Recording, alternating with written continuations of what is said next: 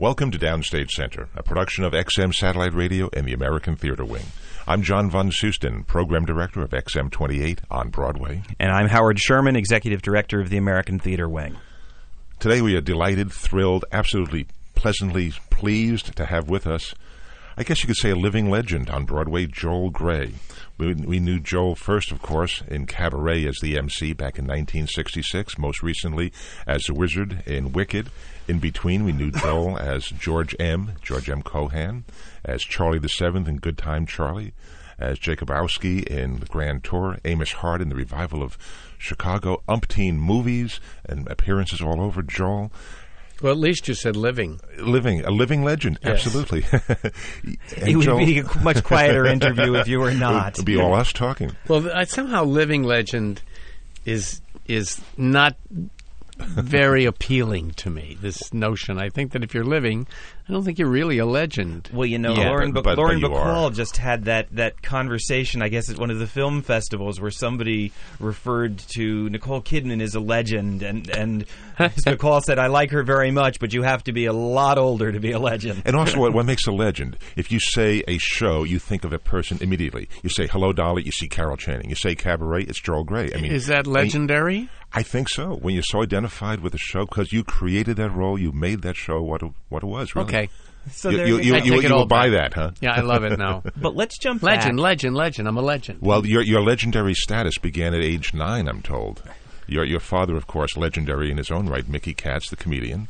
If you'd like to tell us a little bit about your your You were upbringing, growing your, up in a showbiz family. yeah, showbiz family. Well, actually, it, it wasn't really a classical showbiz family. My father was a musician, and he played the clarinet and saxophone, and had a, a kind of a um, novelty band in Cleveland, which he did what was very big at the time in the 40s special material. And he was picked up by Spike Jones, and who was the novelty band in the you know in the world. And from there on, he went to Los Angeles and he started making records like Spike, but with a Yiddish flavor, and they were very successful. But growing up with him was not really about the theater or or even vaudeville, because you know musicians are a very specific group of people, and my dad was essentially at heart a musician and a great guy. And in looking around at bios, I saw several refer to your father as being the gurgler on the Spike Jones records. Was that? Yes, right. like, like on, on the In some famous secluded rendezvous. the famous Yes. cocktails for two. That's it. wow, I never knew that. You asked for it, And it's nice just, to see that the it family pops right out. has- you ha- there's not a lot of call for it for you, but it's it's nice to see that it's there. kind of like father, like son. Very much. Well, so you started very young. You went on stage at what was the, your I went on appearance? stage. Uh, I fell in love with the theater. I did not know how to play any instruments. I didn't think I would ever sing or dance. I just wanted to be like Laurence Olivier or Peter Lorre. Those were my my. Uh, An interesting pair. don't you think? Well, they were real great character actors, and that always interested me. And so, how did it come about? As you say, if it wasn't really your parents weren't pushing you into it, I think my mother was probably pushing me very, you know, quietly in her own persuasive way, because I think she probably wanted to be an actor, and uh, had no talent in that department at all, and I just loved it, and so she sort of, you know, helped that along and turned it from something that I just loved to do into something I had better do.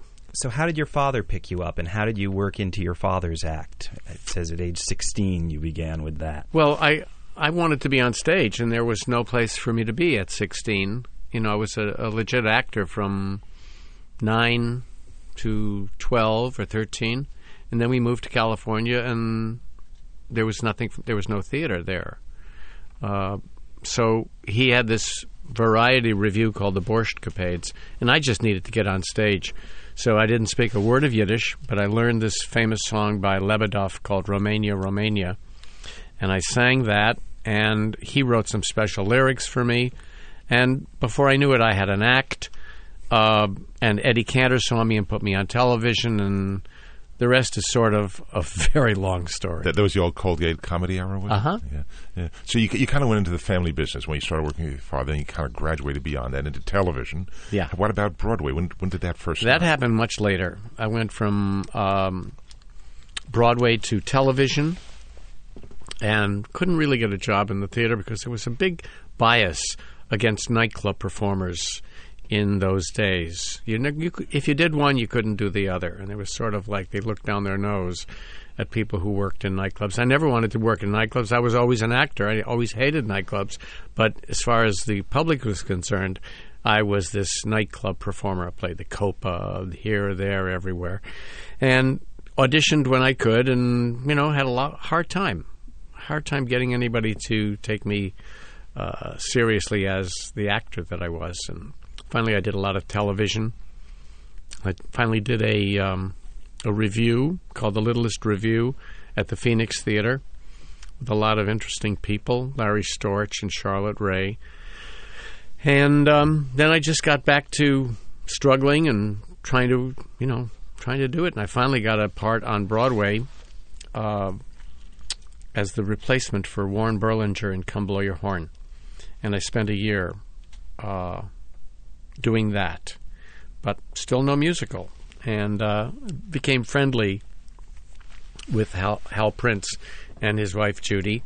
And uh, actually, I've met John Kander, uh, who was playing rehearsal piano for Gypsy at the time.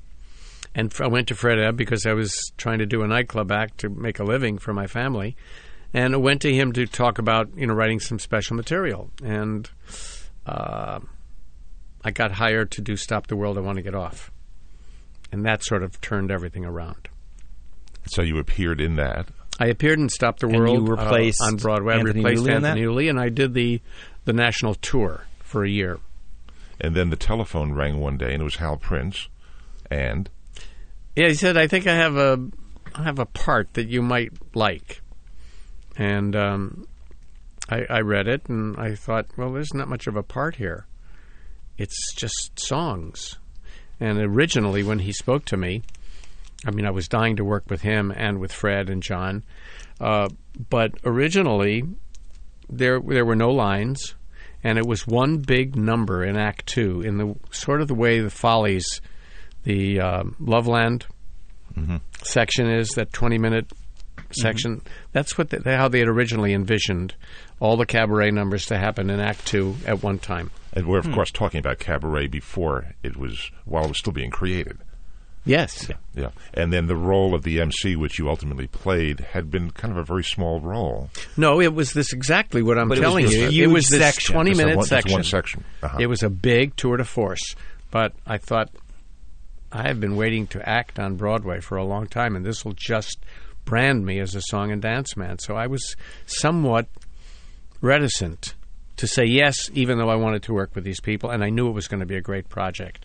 So my job was to make this a true character And, and to have him live and uh, be terrifying and funny and all these things uh, without a word of dialogue, pretty much. And how did you work on that and how was that received? Because as you're saying, you've been kind of working your way up, but you were not a major Broadway star who could come in and say, "This is a vehicle for me. I'd like it to be this." How were the conversations with, with John and Fred, with Hal, with Joe Masteroff? How did that all?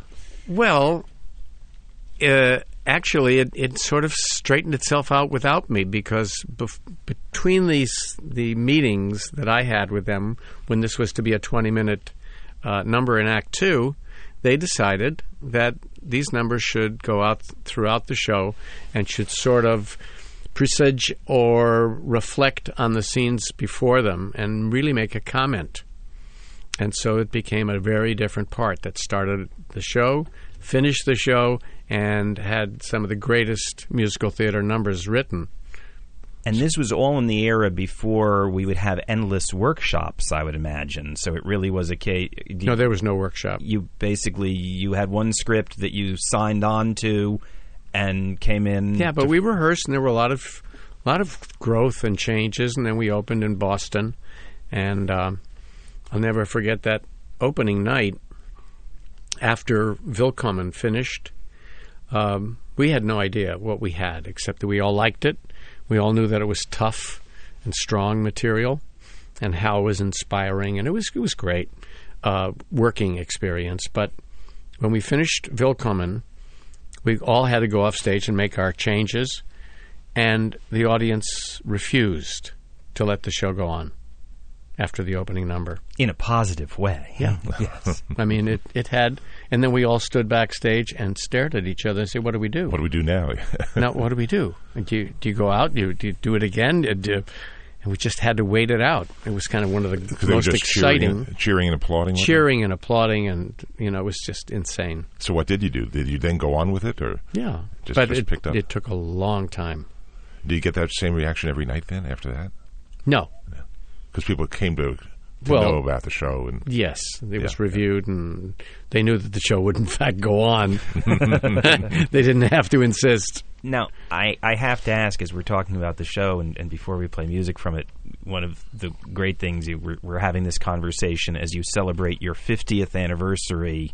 Uh, I believe was was what the press materials were saying you were looking at in, in the business. Though, if we really go back to age nine, It's might longer, yes. teeny bit longer. I'm going to be be politic, but um, We're really talking about Broadway. I have to Yeah, ask about- because about of some of the amazing people that you've had the opportunity to work with, and certainly Kander and Ebb were, and and and Hal Prince were were contemporaries. You were doing a show with Lotte Lenya, yes, yes, and that was very which- inspiring. Which, takes you to, and I'm just curious, though you did not play scenes with her, um, as I recall the structure of the show. except backstage. Well, that's what I want to know about. What was what was it like to be She- with Lotte Lenya? Lenya, uh, I think, informed the the entire show with her authenticity. Without even saying anything, but I would always go and check. I said, "Is is is this pronunciation right? And would this character do this?" And she always thought that I was on target. So it was. She gave me the confidence to be as outrageous and disgusting as I was. now, of course, on the creation of the show, as the show was evolving, you were working closely with John Kander and Fred Ebb. Fred Ebb just recently passed away. Tell us a little bit about them, if, if you would. Well, you know, when when things begin and you're not legendary as they became, we were just great working mates and loved each other's uh, talent and uh, loved each other as people, and that never changed, really, in uh, the nearly 50 years that we worked together, John and Fred and I. And his uh, his funeral was one of the funniest funerals I've ever been to. Really? I mean, some of the greatest jokes and lines and bawdiness, everything that Fred would have loved, was the the uh, sensibility of the the whole afternoon. And um, Liza and uh, Chita, Chita Rivera said when she got up, she said, "You know, Fred and I often talked about." What happens, you know, when one of us dies? And he said that when he died, he wanted f- for sure for me to wail and scream and cry and beat the ground and beat my chest and say to God, "Why me?" She says, "But I'm not going to do that." but they had that kind of hilarious relationship where they would talk about that. And he also, she also said that that he wanted to have a, a coffin that would hold two a double coffin, and that when she would be finished talking about him, he would reach out and pull her in. What, what, what, what kind of a guy was Fred Ebb, or, or John Kander for that matter? Well, John Kander still is. Yes. Is, yeah. um, an amazing, smart, charming, um, very, very straightforward, joyous person, and a hard worker. And um, he's one of my closest longtime friends ever. And Fred was really much more focused on the theater as his life. The theater and his friends were his life. John uh, had a very different perspective. John, when he left the work, he left it and was totally refreshed by the rest of his life his his love and his home and his friends and the opera. So that's the that was the big, biggest basic difference. But they always worked brilliantly together up until last week. Well, Cabaret, you were, of course, in the original Broadway version. You were in a revival later on, also the movie version. Do you have a favorite song from that show, one that, that you yourself performed? I do. I, I always thought that the gorilla number, in which uh, the MC sings a love song, beautiful love song, it's the most beautiful Kander melody called If You Could See Her Through My Eyes. And it's one of the meanest, naughtiest, darkest songs that they ever wrote. And people sort of thought it was fun when it was going on, and they didn't know quite. They were thrown off base by this man and this girl gorilla that he said he loves. And at the end, uh, there's this terrible line. He says, If you could see her through my eyes, she wouldn't look Jewish at all. And that's when the play really turned into what was going on in Nazi Germany. And the audience was not ready for it. They laughed and then they gasped and was uh, was pretty strong. Anyway, I love that song. Well, let's listen to that.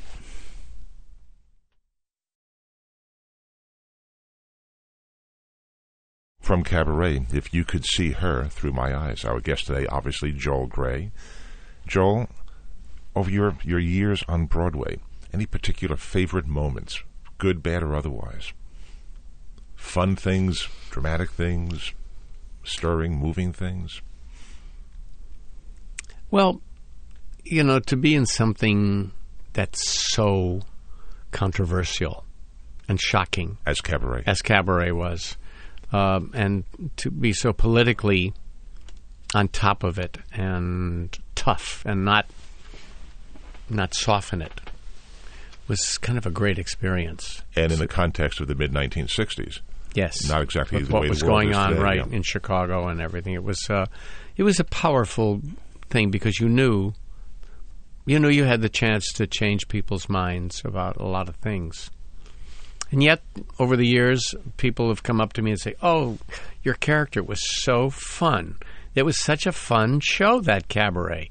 So, Mm-hmm. no matter how horrible it is, some people refuse to let that into themselves, and they see only you know the lighter aspects. Maybe just didn't get the message. they didn't missed want to get the part, message didn't want to. because the message is clearly there. And at that time, of course, it really made you a star. It made you a personality. You were in demand. You say you came out, you said you had a tough time breaking out of being a nightclub performer, but then you ended up, there were a lot of TV guest shots and things mm-hmm. like that in the era. What was that like for you? Just that, that change in, in your stature so, so really so suddenly. You'd been a solid working actor working his way up. Well, I had done a lot of things that almost happened, almost, you know, kicked me into a, a real starting position. I was uh, Jack and Jack and the Beanstalk, which was the first kinescope on NBC, um, and that that was pretty pretty big. And uh, Stop the World really kind of ch- changed my reputation in the theater and sort of made it possible for uh, for Hal to introduce me, so to speak, because this was the first role that I got that I got to initiate and create. I was I was a replacement for Tommy Steele, for Warren Berlinger, for Anthony Newley, uh, for about five or six years. That wasn't, that, although there were very good parts, it was tough, and I, and I thought, am I ever going to get my own part? and that gave you a leverage to begin doing recordings of other material that you chose to do. And there's just been this two album reissue that that's just come out of of some of those. How did those come about? I should mention the name of the reissue joel grey the magic of joel grey combining two Columbia earlier al- albums only Yeah. the beginning and black sheep boy And uh, in it's now 67 and 69 DRG. Yeah has, has put these out. I had no idea. It was a, a delightful surprise to me because uh, the first album, especially, was sort of in the mood of the Barbra Streisand famous album. Like coloring book. Yeah. Like Coloring Book. and uh, Happy Days are here again. Mm-hmm.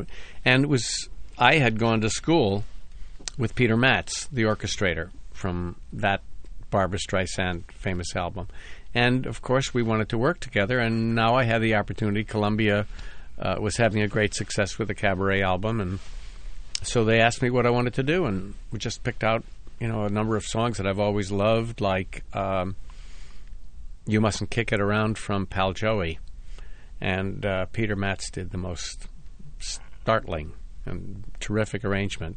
And if you're going to play it, I- Which we I- will right now. yes, I think it would be nice to advise your audience to turn the volume up.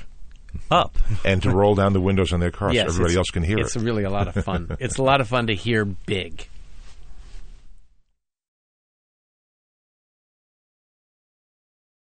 From Wicked, Joel Grey as the Wizard with Wonderful. We skipped over one very important project, Chicago. You were in Chicago in the revival on Broadway. Right. It was um, it was a project that they were doing at Encores. Which And- for our audience is City Center uh, here in New York, Mm-hmm. does a five performance revival of older shows, and this was 1996 or thereabouts. Mm-hmm. Think so. About then, I think that's close. Of the show, which originally had been on Broadway in 1975, so it was about 20 years with later. Jerry Orbach, Gwen Mm-hmm. Verdon, and Chita Rivera. But now they were doing just this, you know, one week, and I had remembered seeing the show, and the the character, the the actor was a wonderful actor who played Amos. Was this big, six foot tall, you know, ha- somewhat burly mechanic? kind of Well, it's- describes you. Really, It was, and I it was Barney Martin in It the was, original production, who a lot of people would recognize from Seinfeld as Jerry's father. Right. So, obviously, a few years later, but that that was the original. anyway, he was. It was so specific, and I thought, I can't do this.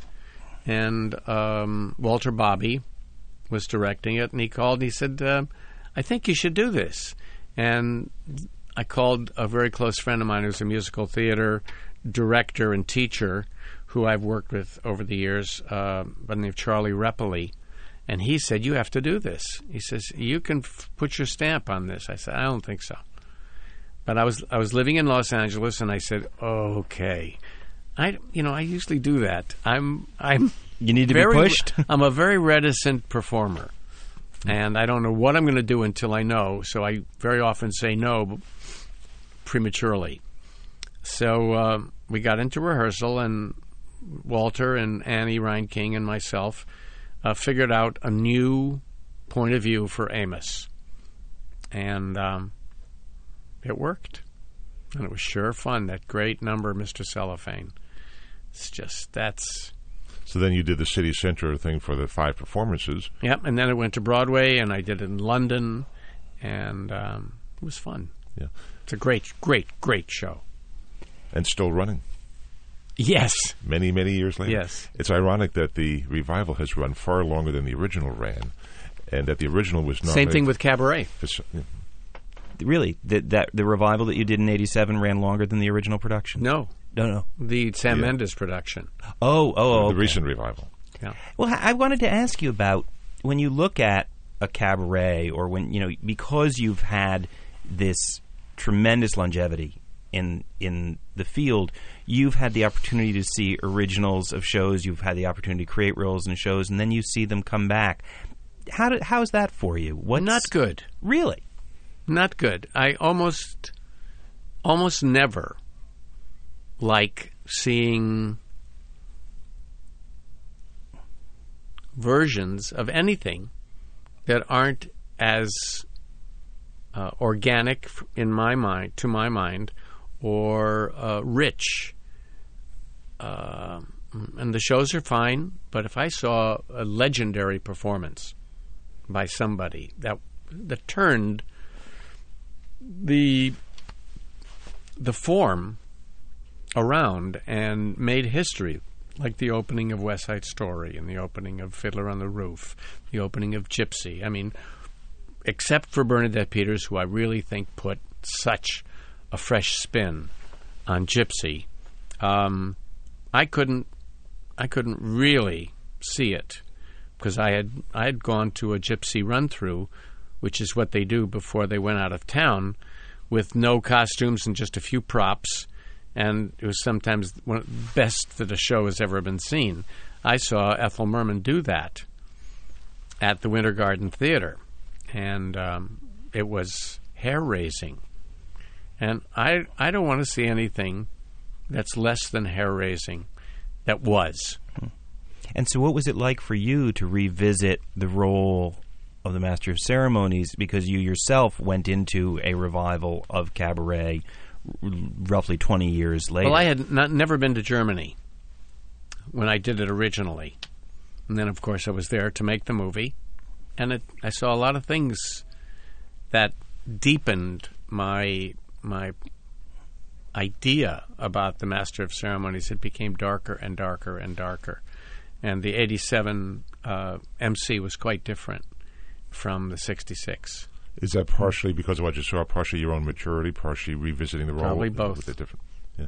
And, and it, in what ways was it darker? How did you how did you change? Oh, I, I couldn't I couldn't have uh, I couldn't have any affection for him ever again. Oh. Having having really been there and seen the the uh, the devastation and the degradation. And I noticed somewhere in, at one point in a film you played Eichmann, I think, or Goebbels in, Goebbels, in yes. Goebbels. Um, so there was even a through line to, to some of the things that you explored. Um, and another, I noticed another film that you narrated that uh, dealt with, with the Holocaust. Mm-hmm. So that, that theme ripples through, and I guess that, as we all know, It's nice to be reminded of these things that I totally forgot. who looks, but well, Just- just to lighten the out mood. there. To lighten the but mood. but obviously those are things that you know you can't help but be affected by. And as you say, when you revisit that character, it's interesting that you say you know you had affection for him once, and and though obviously the role retained meaning and, and the opportunity to play it held meaning that, that I, I wanted himself- nobody to ever say, "Gosh, that was fun," again, but I couldn't do it. so you wanted to be sure. it wasn't- People who want to see fun only, that's what they're going to see. well, they hear bright, bouncy music without hearing the message in that music. I guess. Yeah, well, they're they're um, not alive. So let's, let's let's lighten the mood a little bit. You're an avid photographer. You've done a book on photography, Yes. photos that you've taken over the years. Yes, a book of photographs that's uh, that came out last year called uh, "Pictures I Had to Take" on Powerhouse, and uh, it was followed with a um, a show at the Staley Wise Gallery of my photographs. That was a lot of fun to do, and uh, we're in the midst of, of doing a new book. Since since we can't see the photographs on the radio, what kind of photographs are they? Well, when I was on NPR, you know, Liane Hansen, she had the book in front of her and she described them. Well, why don't you? Because I don't have it in front of me. are they, are they- Besides, I wouldn't want to talk about my homework. oh, okay, okay. What else do you, Gotcha. what, what, what else do you do for fun?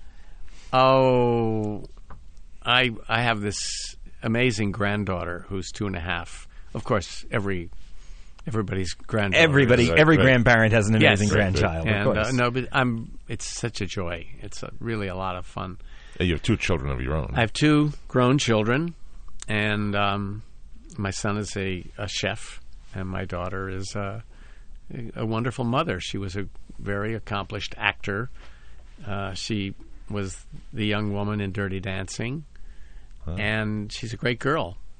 And uh, she's just devoting all that energy to being this remarkable mom. And at this point, you mentioned that you, when you were approached about Chicago, that you were living primarily in Los Angeles. Where are you these days? Are you here? No, are you there? ich Are you bin ein New Yorker. so you are here, and you were around Yeah, Broadway. this is it. And after 9/11, there's no place I would ever be again. Well, on that note, Joel Grey, thank you so much for joining us today on Downstage Center on XM Satellite Radio. My I- pleasure. I'm Howard Sherman from the American Theater Wing, and I remind our listeners that you can listen to these interviews and a variety of other streaming multimedia for free on the American Theater Wing website, www.americantheaterwing.org.